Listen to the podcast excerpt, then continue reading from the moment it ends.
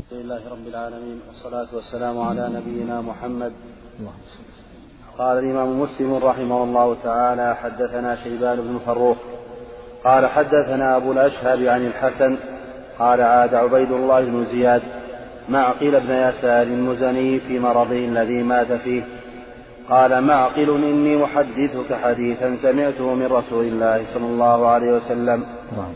لو علمت أن لي حياة ما حدثتك.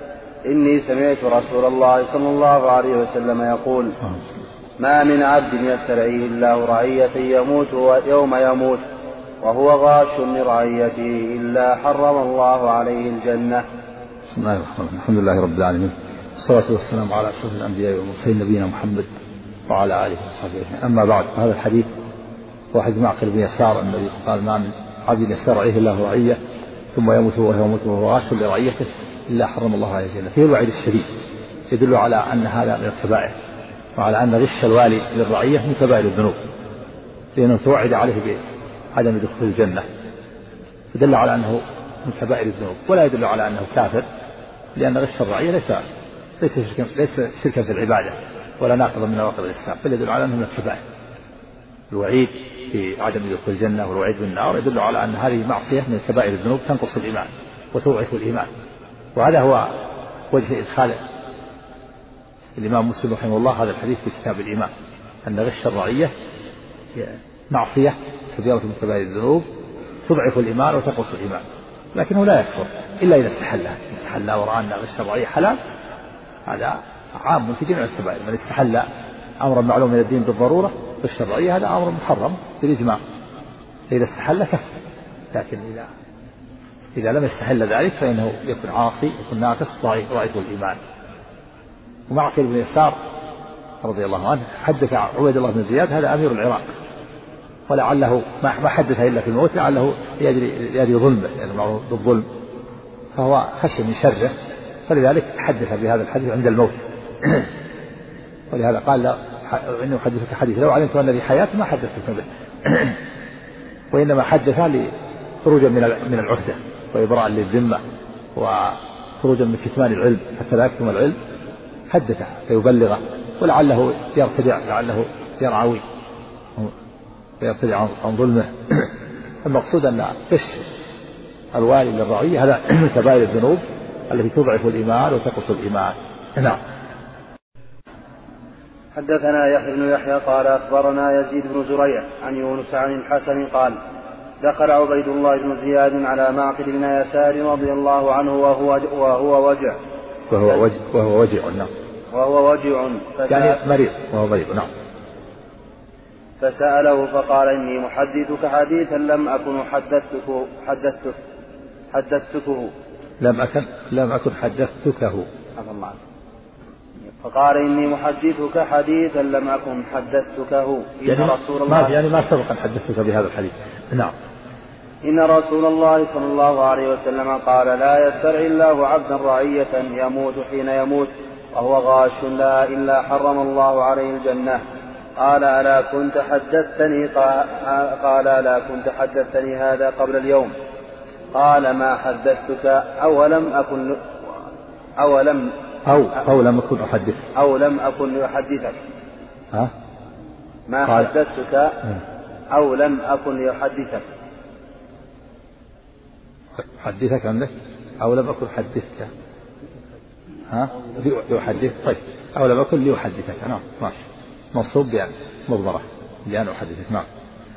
وحدثني قاسم بن زكري زكريا قال حدثنا حسين يعني الجعفي عن زائدة عن هشام قال قال الحسن كنا عند معقل بن يسار نعوده فجاء عبيد فجاء عبيد الله بن زياد فقال له معقل رضي الله عنه إني سأحدثك حديثا سمعته من رسول الله صلى الله عليه وسلم ثم ذكر بمعنى حديثهما. وحدثنا أبو غسان الإسماعيلي ومحمد بن مثنى وإسحاق بن إبراهيم. قال إسحاق أخبرنا وقال الآخران حدثنا معاذ بن هشام. قال حدثني أبي عن قتادة عن أبي المليح أن عبيد الله بن زياد عاد معقل بن يسار رضي الله عنه في مرضه. وقال له معقل إني محدثك بحديث لولا أني في الموت لم أحدثك به.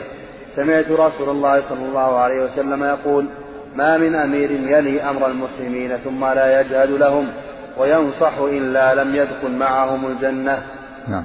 يعني من أجل كتمان العلم خوفا من كتمان العلم فإذا تحدث وخوفا من شره تأخر في من تحديثه خوفا من شره وظلمه لعله خوفا من شره وظلمه. نعم لأنه معروف بالظلم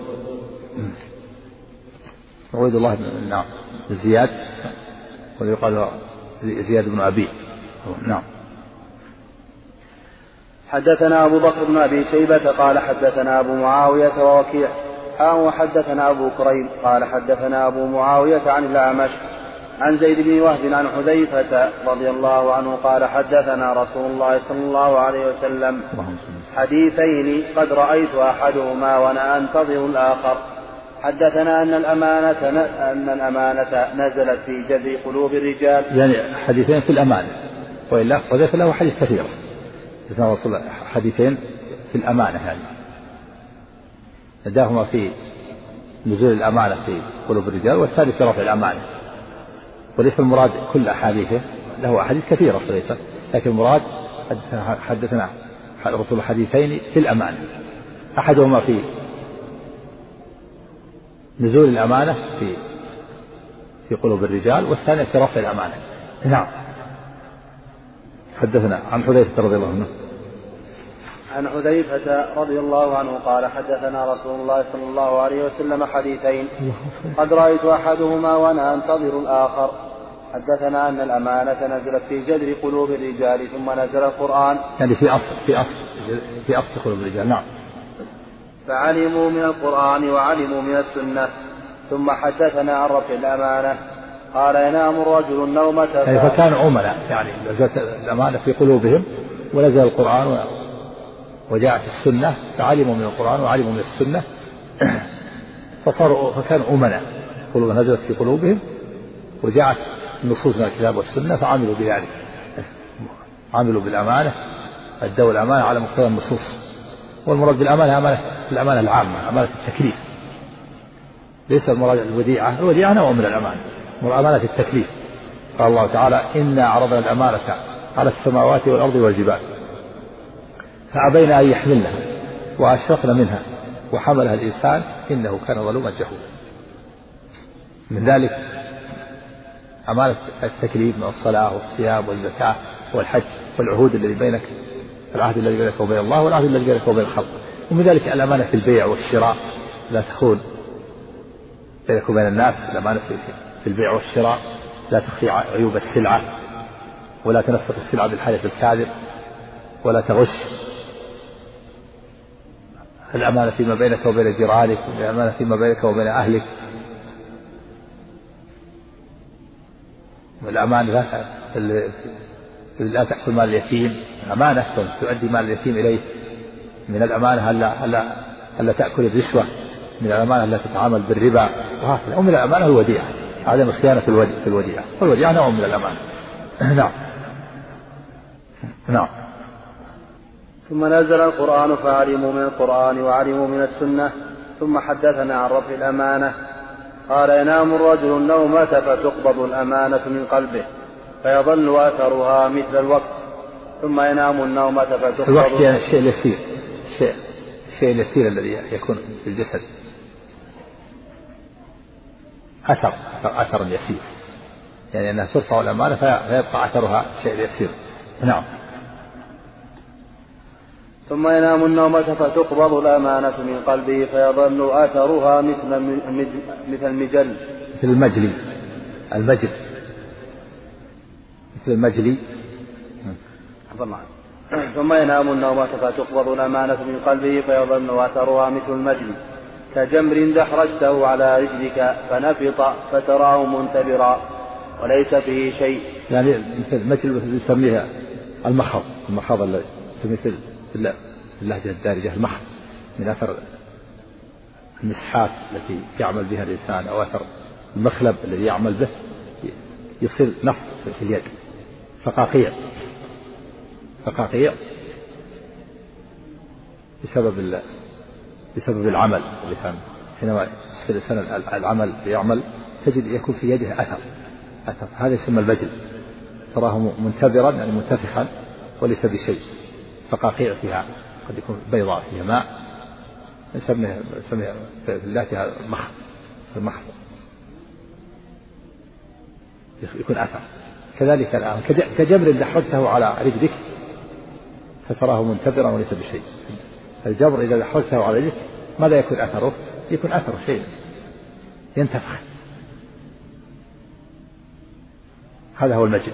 المجد حينما يمسك الإنسان شيء يعمل بيده ويكثر العمل يكون أثره هو المجد يسمى بالمجد نعم. وهذا من أثر قبض الأمانة. تقبض فيبقى لها أثر يكون أثرها مثل أثر المجد في اليد من العمل سبب العمل. لعمل الإنسان بيده مدة طويلة وقد أمسك آلة يكون لها أثر. نعم. نعم. ثم ينام النومة فتقبض الأمانة من قلبه فيظل أثرها مثل المجد كجمر دهرجته على رجلك فنفق فتراه منتبرا انتفخ. انتفخ يعني مكان الجمر. إذا دخلت الجمر على رجلك فانتفخ هذا هو المجد. فقاقيع بيضاء قد يكون تحتها ماء. هذا يسمى المجل يسمى من اثر من الأثر. يسمى يسمي بعض العامة. مخرج. نعم. كجمر دحرجته على رجلك فنفق فتراه منتبرا وليس فيه شيء. ثم أخذ حصا فدحرجه على رجله فيصبح الناس يتبايعون لا يكاد أحد يؤدي الأمانة حتى يقال حتى يقال إن في بني فلان رجل أمين إن في بني فلان رجلا أمينا. حتى يقال للرجل ما أجلده ما أضرفه ما أعقله. وما في قلبه مثقال حبة من خردل من إيمان. بسبب رفع الأمانة. بالله. يعني ترفع الأمانة من القلوب فلا يوجد في الناس أمين. حتى يقال إن في بني فلان في القبيلة الفلانية رجل أمين. يعني يكون قليل الأمين يبحث عنه ما يوجد في القبيلة الفلانية أمين في القبيلة الفلانية أمين. وحتى يقال للرجل ما ما أجلده ما أبرصه ما أعقله وليس في قلبه مثقال حبة في خردل من إيمان بسبب إيش؟ لأنه أحسن لأنه أحسن الموجودين من الناس. أحسنهم. أحسنهم. هذا هو أحسنهم وليس في قلبه مثقال حبة في خردل من إيمان نعم. نعم. حتى يقال للرجل ما أجلده يعني تجد الناس كلهم يغشون يعني يغش إذا إذا باعك يغشك إذا اعتمنت في شيء يغشك ما تجد عميل نادر. في في التكاليف التي بينه وبين الله لا يؤديها.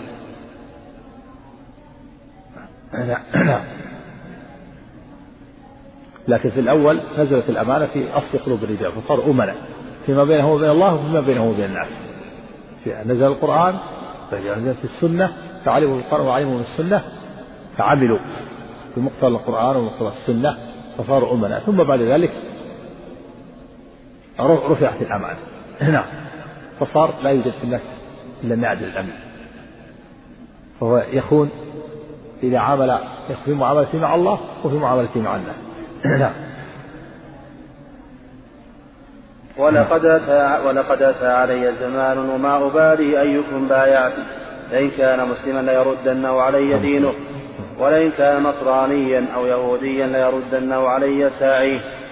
وأما اليوم فما كنت لأبايع منكم إلا فلانا وفلانا. وهذا يقول حذيفة رضي الله عنه في الصدر الأول. فكيف لو لو رأى حال الناس في القرن الخامس عشر؟ في الصدر الأول يقول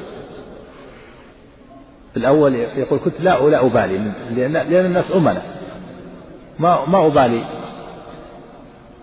أي شخص بايع. إن كان مسلم يرده عليه دينه عنده إسلام ودينه يأمره بأداء الأمانة. وإن كان يهودي أو نصراني يرده عليه سعيد وليه يكون وليه ومسؤول عنه والقيم عليه هو الذي يرد عليه حق أما الآن ما في أمانة. ما أبايع إلا أشخاص رابطين بالأصابع فلان وفلان وفلان. أعرفهم أمنا وما عدا ذلك فلا أبايع. هذا في الصدر الأول. يقول حذيفة صحابي فإذا كان في زمن حذيفة الآن ما يبايع إلا أشخاص موجودين بالأصابع فكيف؟ لو رأى الأزمنة المتأخرة ولقد ولقد أتى علي زمان ولقد أتى علي زمان وما أبالي أيكم بايعت. لئن كان مسلما ليردنه علي دينه ولئن كان نصرانيا أو يهوديا ليردنه علي ساعي. يعني في, الأول ألا أمنا إن كان مسلم يرد عليه دينه وإن كان غير مسلم يرد عليه حقي واليه وساعي. أما الآن ما في أمنا ما آمن أحد. ولا أعامل إلا أشخاص معدودين بالأصابع. فلان وفلان وفلان. نعم.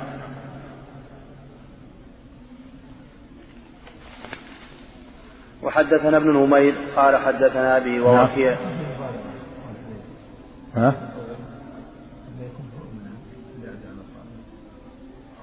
وحذيفة هو متهم هذا صحابي جليل ها؟ نعم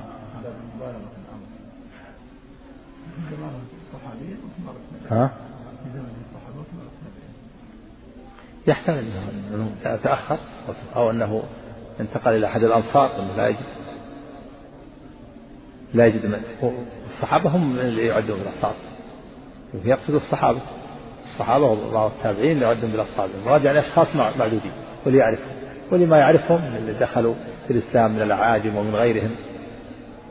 هؤلاء هم لا لا يامنهم فالذي استثنى هم اللي يعرفهم من الصحابة ومن التابعين. وأما من عداهم فلا فلا نعم. وحدثنا ابن نمير قال حدثنا أبي ووكيع ها وحدثنا إسحاق بن إبراهيم قال حدثنا عيسى بن يونس جميعا عن الأعمش بهذا الإسناد مثله. وحدثنا محمد ورفع الأمانة. يقول يدل على ضعف الإيمان ونقص الإيمان. وهذا هو الشاهد في حديث في حديث كتاب الايمان في كتاب الإيمان. ورفع الأمانة يختلف. يعني عدم الأمانة. قد يكون كفر وقد يكون معصية. والأصل أنه معصية تنقص الإيمان. إلا إذا كان هذا الشيء الذي خانه يؤدي إلى الكفر يكون كافر. نعم. يعني يكون أشرك بالله خيانة أنه أشرك بالله ولم يعبد الله أو فعل ناقض من نواقض الإسلام يكون كفر. وإن كانت المعاصي خيانة في المعاصي دون الشرك يكون تنقص الإيمان وتضعف الإيمان. نعم. وحدثنا محمد بن عبد الله بن نمير قال حدثنا أبو خالد يعني سليمان بن حيان عن سعد بن طارق عن ربعي عن, عن, عن ربعي عن حذيفة رضي الله عنه قال كنا عند عمر فقال أيكم سمع رسول الله صلى الله عليه وسلم يذكر الفتن؟ فقال قوم نحن سمعناه. فقال لعلكم, لعلكم تعنون فتنة الرجل في أهله وجاره. قالوا أجل. قال تلك تكفرها الصلاة والصيام والصدقة ولكن وهذا من فضل الله تعالى وإحسان إلى عباده أن أن فتنة الرجل في أهله وماله وجاء في الحديث الآخر فتنة الرجل في أهله وجاره وماله وولده تكفرها الصلاة والصيام والصدقة. وهذه لا يخلو منها أحد. يعني ما يحصل بين الإنسان وبين أهله من الكلام والمرادة. هذه هي الفتنة. تكفرها الصلاة والصيام والصدقة. وما يحصل بينه وبين ولده وما يحصل بينه وبين جيرانه من الكلام وما يحصل بينه وبين أقاربه. هذه الفتنة يعني معاصي. معاصي صغائر تكفر بالصلاة والصيام والصدقة هذه لا يخلو منها الإنسان لأن الإنسان بشر مهما كان. يحصل بينك وبين مثلا أهلك مرادة وكلام قد تزيد أنت وقد يزيد يزيدون هم يحصل بينك وبين والدك يحصل بينك وبين جارك يحصل بينك وبين إنسان مرادة في الكلام وأخ قد يكون فيه تجاوز الحد فهذه تكفرها الصلاة والصيام والصدقة فتنة الرجل في أهله وماله وولده فتنة في ماله أيضا. مرادة في الكلام وأخذ. قد يكون فيه تجاوز الحد فهذه تكفرها الصلاة والصيام والصدقة فتنة الرجل في أهله وماله وولده فتنة في ماله أيضا. قد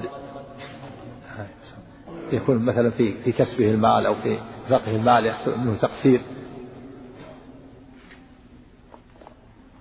فهذه تكفرها الصلاة والصيام والصدقة نعم. لكن مراد عمر ليس مراد عمر هذا. قال لعلكم تعنون هذه الفتنة فتنة الرجل في أهله وماله. عمر يسأل عن الفتن عن الفتنة قالوا فتنة الرجل في كلنا نعرف ذلك. قال لعلكم تعنون الفتنة تخرج في أهله وماله. وولده قال نعم. قال هذه تكفرها الصلاة والصيام. ولكن نريد الفتن التي تموج كموج البحر كما سيأتي. نعم. وفتن الحروب الشهوات. هذه الفتن تموج كموج كموج البحر. فتنة الشبهات ينشأ منها الحروب. الطاحنة فتنة الشهوات التي ينشأ منها المعاصي والكبائر. أما الفتن المعاصي الصغيرة التي تحصل بين الإنسان وبين أهله وبين وبين ولده وبين وبين جيرانه هذه تكفرها. صغائر تكفر بأداء الفرائض والانتهاء عن المحارم نعم. نعم عن حذيفة. عن عمر. عن حذيفة رضي الله عنه قال كنا عند عمر رضي الله عنه فقال أيكم سمع رسول الله صلى الله عليه وسلم يذكر الفتن؟ فقال قوم نحن سمعناه. قال لعلكم تعنون فتنة الرجل في أهله وجاره. قالوا أجل. في اللفظ الآخر وماله وولده. كل هذا من باب واحد نعم. قال تلك تكفرها الصلاة والصيام والصدقة. ما جاء في بعض الحديث عفى الله عنك. الأمر معروف أنه منكر. ما أذكر. لكن تكفر تكفر بأداء الفرائض. نعم. قال تلك تكفرها الصلاة والصيام والصدقة. ولكن أيكم سمع النبي صلى الله عليه وسلم يذكر الفتن التي تموج موج البحر. قال حذيفة رضي الله عنه فأسكت القوم فقلت أنا قال أنت لله أبوك. قال حذيفة رضي الله عنه سمعت رسول الله صلى الله عليه وسلم. أبوك يعني هذه يعني هذا من باب تكريم له والتعجب. تكلم عليها الشارح لله أبوك. إيش قال عليه. قوله لله أبوك تعتاد العرب الثناء بها فإن الإضافة إلى العظيم التشريف ولهذا يقال بيت الله وناقة الله. قال صاحب التحرير فإذا وجد من الولد ما يحمد قيل له لله أبوك حيث أتى بمثلك. نعم. كلمة تكريم يعني أنك أنت رجل يعني ذكي وفاهم حافظ حفظ هذا الحديث. لله أبوك. نعم. يعني تكريما لأبيه الذي أنجبه. نعم. حفظ هذا العلم. نعم. مثلها. لله درك نعم. قال حذيفة رضي الله عنه سمعت رسول الله صلى الله عليه وسلم يقول تعرض الفتن على القلوب كالحصير عودا عودا. فأي قلب أشربها نكت فيه نكتة سوداء وأي قلب أنكرها نكت فيه نكتة بيضاء حتى تصير على قلبين على أبيض مثل الصفا فلا تضره فتنة ما دامت السماوات والأرض والآخر أسود مرباد مربادا كالكوز مجخيا. والآخر. والآخر أسود مربادا كالكوز مجخيا. يعني منكوسا نعوذ بالله. نعم. ها؟ مربادا. نعم ما عندك تشديد؟ بل عفوا بالشكل. نعم والآخر أسود مربادا كالكوز مجخيا. لا يعرف معروفا ولا ينكر منكرا. مجخيا يعني منكوسا نسأل الله السلامة والعافية. نعم. كالكوب كالكوب المنكوس. نعم. لا يعرف معروفا ولا ولا ينكر منكرا إلا ما أشرب من اشرب إلا ما اشرب أشرب من هواه. نعم يتبع الهوى نعوذ بالله. لا يفرق بين الحسن والقبيح والخبيث والطيب والمنكر والمعروف إلا ما وافق هواه. نسأل الله السلامة والعافية. والقلب الأول لا أبيض لا تضره فتنة ما دامت السوء لأنه مبصر فهو يعرف الحق من الباطل ويعرف الخبيث من الطيب. فيعمل بالحق ويترك الباطل. نعم. قال حذيفة وحدثته أن بينك وبينها بابا مغلقا يوشك أن يكسر. قال عمر أكسرا لا أبا لك. فلو أنه فتح لعله. كلمة تقال ليس المقصود منها المعنى. لا أبا لك يعني دعاء عليه بفقد أبيه لكن ليس المراد منها. ليس المراد هذه. كلمة تجري على اللسان مثل قول عقرة أو حلقة تجري على اللسان ولا يراد بها قصد. في اللفظ الآخر أنه قال أنه قال له إن إن بينك وبينها يا أمير المؤمنين بابا مغلقا. قال أيكسر أم يفتح؟ قال بل يكسر قال لا أحرى ألا ألا يغلق أو كما كما جاء في الحديث. هنا قال أكسر ما بالك؟ يعني إذا كسر مصيبة. ما يمكن إعادته لكن إذا فتح يغلق ثانية إذا كان فتح فتحت الباب ولكن إذا كسرته ما في شيء. إذا كسرت الباب ما عاد يغلق مرة ثانية. لكن إذا فتحته تغلقه مرة أخرى. والمعنى أن الفتن إذا فتح بابها استمرت. والباب هو عمر رضي الله عنه قتل عمر كما جاء كما يأتي في الحديث. بقتل عمر جاءت الفتن. نعم. فقال فقال أكسر قال عمر قال عمر أكسرا لا أبا لك. فلو أنه فتح لعله كان يعاد قلت لا بل يكسر. وحدثت أن ذلك الباب رجل يقتل أو يموت أو يموت. حديثا ليس بالأغاريط قال أبو خالد فقلت لسعد يا أبا مالك. ما أسود مر مر مر ما أسود مربادا. قال شدة البياض في سواد. قال قلت فما الكوز مجخيا. قال منكوسا. في الآخر أنه قال أحد الرواة هل يعلم عمر ذلك؟ قال لا يعلم كما يعلم أن دون غد الليلة أنه هو هو هو الباب والباب عمر. في الآخر أنهم سألوا قالوا من الباب؟ قال عمر الباب عمر. والمعنى أن قتل عمر لما قتل عمر فتح باب الفتن. تولى عثمان بعد ذلك ثم في آخر حياته حصلت الفتن جاء الثوار وثاروا على أمير المؤمنين وقتلوه وشهيد المحراب رضي الله عنه ثم حصل الاختلاف بعد ذلك لما بويع بالخلافة علي رضي الله عنه حصل الخلاف والشقاق والنزاع بينه وبين أهل الشام معاوية رضي الله عنه بينه وبين الخوارج وفتحت باب فتن حصلت الحروب هذه الفتن فتن الحروب والشهوات والشبهات. أما الفتنة التي تحصل بين الإنسان وبين أهله وبينه وبين ولده هذه فتن صغيرة تكفر بالصلاة والصيام والصدقة نعم. هل يقال الآن أن بعض مثلا بعض الولاة هل يقال بعض الولاة مثلا أو بعض العلماء ممن يعمل بعلمه أو يأمر بالمعروف ينهى عن المنكر أنها تغلق به الفتن؟ لا. قد يقال مثل ما جاء في حديث بعض الناس مغلاقا للخير مفتاحا للشر. وبعض الناس بالعكس. مغلاقا للشر مفتاحا للخير. يقول رجل يقال رجل مبارك. رجل فيه خير. نعم.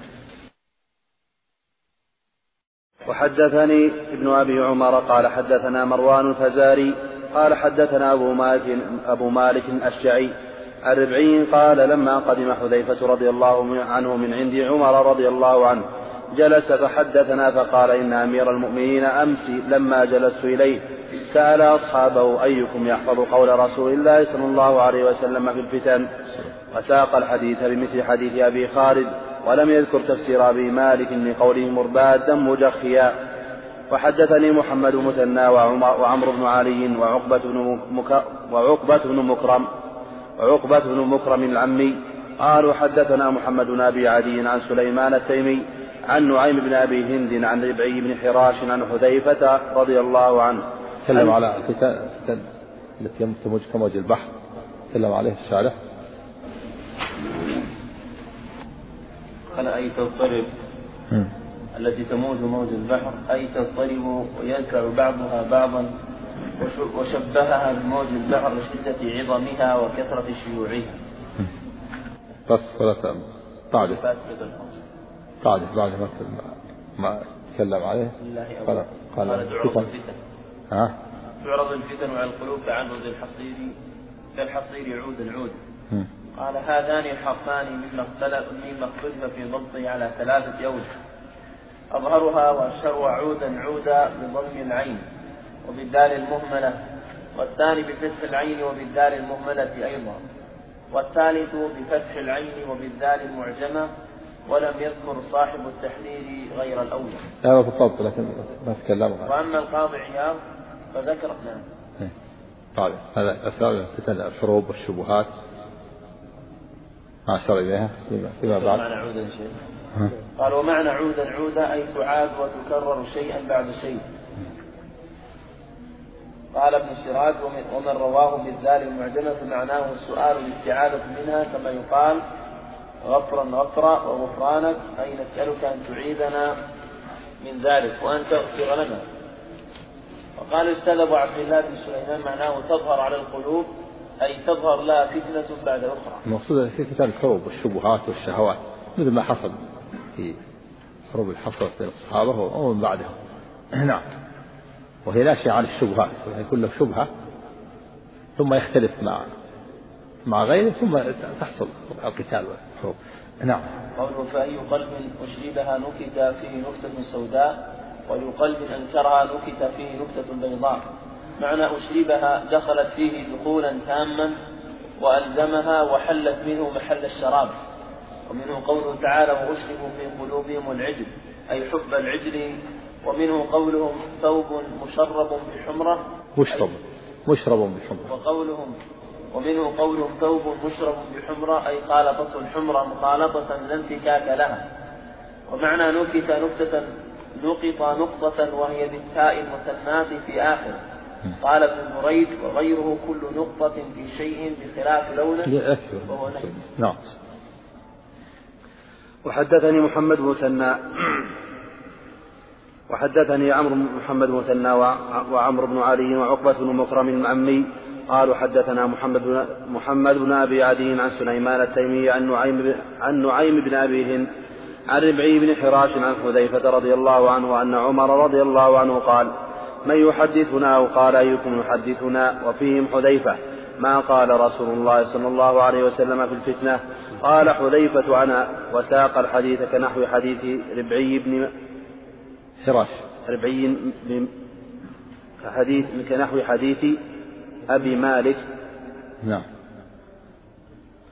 كنحو حديث أبي مالك عن ربعي وقال في الحديث قال حذيفة رضي الله عنه حدثته حديثا ليس بالأغاليط وقال يعني أنه عن رسول الله صلى الله عليه وسلم.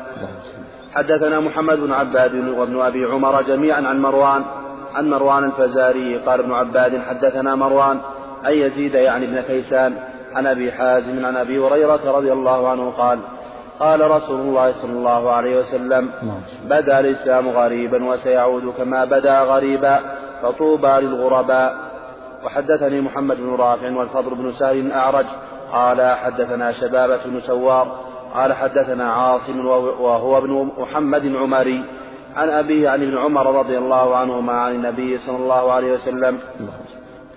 قال إن الإسلام بدأ غريبا وسيعود غريبا كما بدأ وهو, وهو يأرز بين المسجدين كما تأرز الحية في جحرها. المسجدين يعني مسجد مكة ومسجد المدينة الحرم. الحرم المكي والحرم المدني. بدأ الإسلام غريبا. الغرابة هي قلة يعني أنه بدأ بأعداد قليلة. الرسول عليه الصلاة والسلام هو أول المؤمنين من هذه الأمة.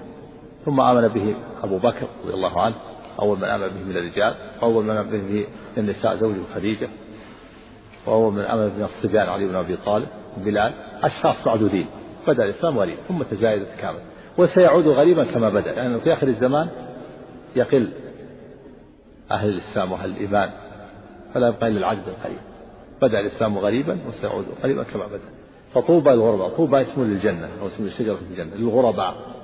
جاء في الحديث الآخر تفسير الغرباء فطوبى للغرباء قال هم الذين يصلحون إذا فسد الناس وفي لفظ هم الذين يصلحون مع أفسد الناس وفي لفظ هم النزاع من القبائل هؤلاء الغرباء النزاع ينزع من القبيلة الفلانية واحد من القبيلة الفلانية واحد.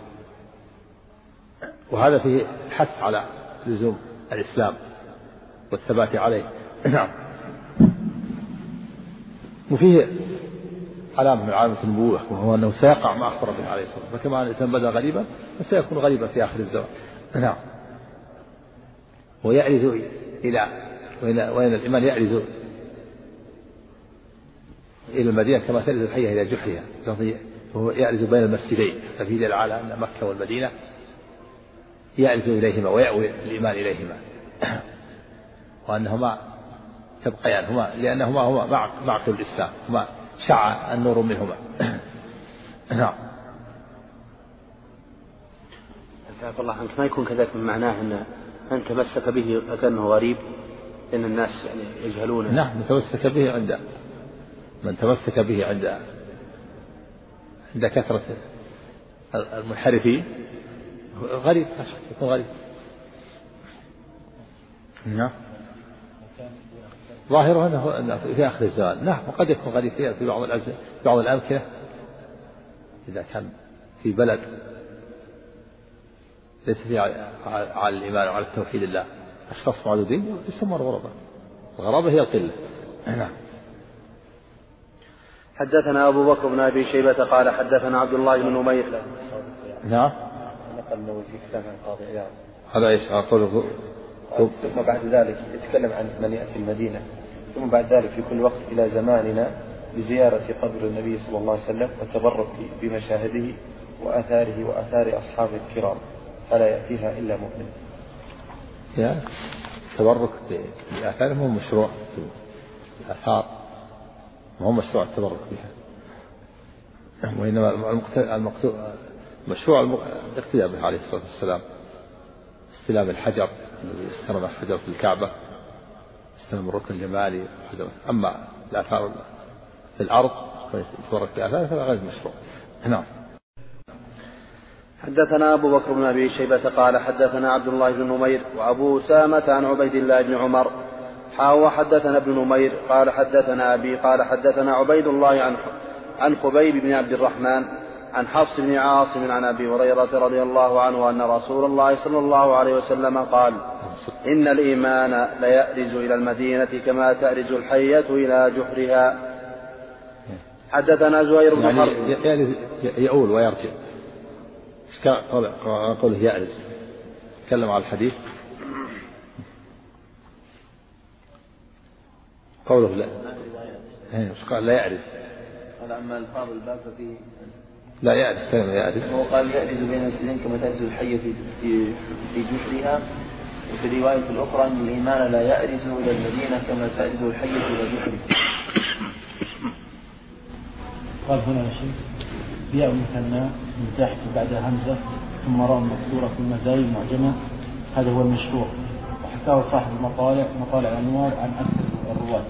قال وقال أبو الحسين بن سراد لا يأرز بضم الرأي وحكى القابسي بفتح الراء ومعناه ينضم ويجتمع. هذا هو المشروع نعم. ينضم ويجتمع ويرجع إليه نعم. قال الله عنك هنا. قال أبو عبيد ينضم ويجتمع بعضه إلى بعض كما تنضم الحية إلى في جحرها. وقال ابن دريد أرز الشيء يأرز إذا ثبت في الأرض والشجرة أرزة وشجرة أرزة أي ثابتة مجتمعة وهذا منه صلى الله عليه وسلم إخبار بما يكون في عصره وعصر من يليه من أصحابه وتابعيهم من حيث أن المدينة دار هجرتهم ومقامهم ومقصدهم وموضع رحلتهم في طلب العلم والدين ومرجعهم فيما يحتاجون إليه من مهمات دينهم ووقائعهم. حتى لقد حصل المدينة بالخصوصية بذلك ما لا يوجد في غيرها وفيه حجة على صحة مذهب مالك في تمسكه بعمل أهل المدينة وكونه حجة شرعية. قال أبو مصعب الزبيري في معنى هذا الحديث إن المراد بالمدينة أهل المدينة وأنه تنبيه على صحة مذهبهم وسلامته من البدع والمحدثات واقتداء بالسنن والإيمان مجتمع عندهم وعند من سلك سبيلهم. نعم. وهذا من الصحابة. الصحابة لكن انتشروا في الآفاق وانتقلوا عن المدينة ينشرون دين الله؟ نعم حدثني زهير بن حرب قال حدثنا عفان قال حدثنا حماد قال أخبرنا ثابت عن أنس رضي الله عنه أن رسول الله صلى الله عليه وسلم قال لا تقوم الساعة حتى لا يقال في الأرض الله الله. حدثنا عبد بن حميد قال أخبرنا عبد الرزاق قال أخبرنا معمر عن ثابت عن أنس رضي الله عنه قال قال رسول الله صلى الله عليه وسلم لا تقوم الساعة على أحد حتى على أحد يقول الله الله الله. لأن الساعة لا تقوم إلا على الكفرة. كما في الحديث الآخر إن من شرار الناس من تدركهم الساعة وهم أحياء هو الذين يتخذون القبور مساجد. وذلك أنه تقبض أرواح المؤمنين والمؤمنات في آخر الزمان بعد شر الساعة تأتي ريح طيبة تقبض أرواح المؤمنين والمؤمنات. كما جاء في الحديث حتى إن أحدكم لو كان في كبد جبل لدخلته عليه حتى تقبضه فلا يبقى إلا الكفرة. لا يعرفون معروفا ولا ينكرون منكرا وهم في ذلك حسن رزقهم دار عيشهم فعليهم تقوم الساعة. لا تقوم الساعة حتى لا يقال في الأرض الله الله. قيل المعنى أنهم لا يقولون لا إله إلا الله لا يعرفون لا إله وقيل المعنى لا يقولون حتى لفظ الجلالة ما يعرفون لفظ الجلالة لا يقول الله الله. يتسافدون في الأسواق تنكحون في الأسواق كالحمر نسأل الله العافية. يعبدون الأصنام يأمرهم الشيطان ببعض الصنام فعليهم تقوم الساعة. فلا تقوم الساعة على الموحدين لا تقوم على أهل التوحيد لا تقوم الساعة حتى يفقد التوحيد والإيمان نعوذ بالله. وذلك بقبض أرواح المؤمنين والمؤمنات في آخر الزمان فلا يبقى إذا كفر فعليهم تقوم الساعة. نسأل الله السلامة والعافية. نعم. لفظ الجلالة مفرد هل هذا فيه ثناء؟ لا هذا من المبالغة يعني ما يعرفون حتى ولا لفظ الجلالة وإلا ما يكفي توحيد الله الله ما يكفي. قيل المعنى لا لا لا يقول لا إله إلا الله وقيل المعنى حتى لا يعرف ولا لفظ الجلاله تكلم عليه الشاعر قول حتى لا يقول الله الله. ما تكلم النووي عليه. قال أما معنى الحديث وهو أن القيامة إنما تقوم على شرار الخلق كما جاء في الرواية الأخرى. وتأتي الريح من قبل اليمن فتقبض أرواح المؤمنين عند قرب الساعة. وقد تقدم قريبا في باب الريح التي تقبض تقبض أرواح المؤمنين. بيان هذا والجمع بينه وبين قوله صلى الله عليه وسلم. لا بس قول الله الله ما تكلم على قول الله لا يقول الله الله. ما تكلم. صلى الله عليه وسلم. وفي قوله صلى الله عليه وسلم على على أحد يقول الله الله هو برفع اسم الله تعالى. وقد يغلط فيه بعض الناس فلا يقطعه هذا في الإعراب لكن المعنى. أن الروايات كلها متفقة على تكرير اسم الله تعالى في الروايتين. وهكذا هو في جميع الأصول قال القاضي عياض رحمه الله. وفي رواية ابن أبي جعفر يقول لا إله إلا الله. لا وفي رواية إيه؟ وفي رواية أبي جعفر؟ وفي رواية ابن أبي جعفر إيه؟ يقول لا إله إلا الله. إيه، حتى لا يقول لا إله إلا الله. نعم. ما تكلم نعم. حدثنا أبو بكر بن أبي شيبة ومحمد بن عبد الله بن نمير وأبو كريب واللفظ لأبي كريب. قالوا حدثنا أبو معاوية عن الأعمش عن شقيق عن حذيفة رضي الله عنه قال كنا مع رسول الله صلى الله عليه وسلم فقال أحصوا لي كم يلفظ الإسلام. قال فقلنا يا رسول الله أتخاف علينا ونحن ما بين الستمائة إلى السبعمائة. قال إنكم لا تدرون لعلكم أن تبتلوا. قال فابتلينا حتى جعل الرجل منا لا يصلي إلا سرا لعل هذا في بعض الفتن التي حدثت بعد الرسول عليه الصلاة والسلام سبب الفتن. قد يكون بينهم وبين الخوارج أو بين غيرهم. هم يختفون حتى يصلون سرا. نسأل الله العافية. نعم. حدثنا ابن ابي حدثنا ابن أبي عمر قال حدثنا سفيان عن الزهري عن عامر بن سعد عن ابيه عن أبيه رضي الله عنه قال الحديث. عام سم. سم.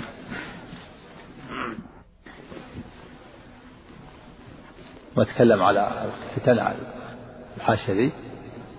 شاء الله. قل. حتى لا نصلي إلا سرا.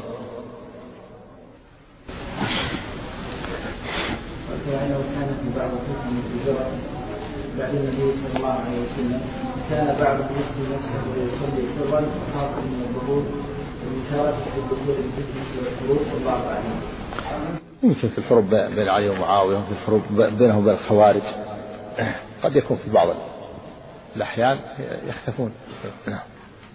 لأنهم يطالبون يطالبون ويطاردون هؤلاء لكن قتال حروب يختفي الإنسان في بعض الأحيان خشية على نفسه خوفا على نفسه نعم.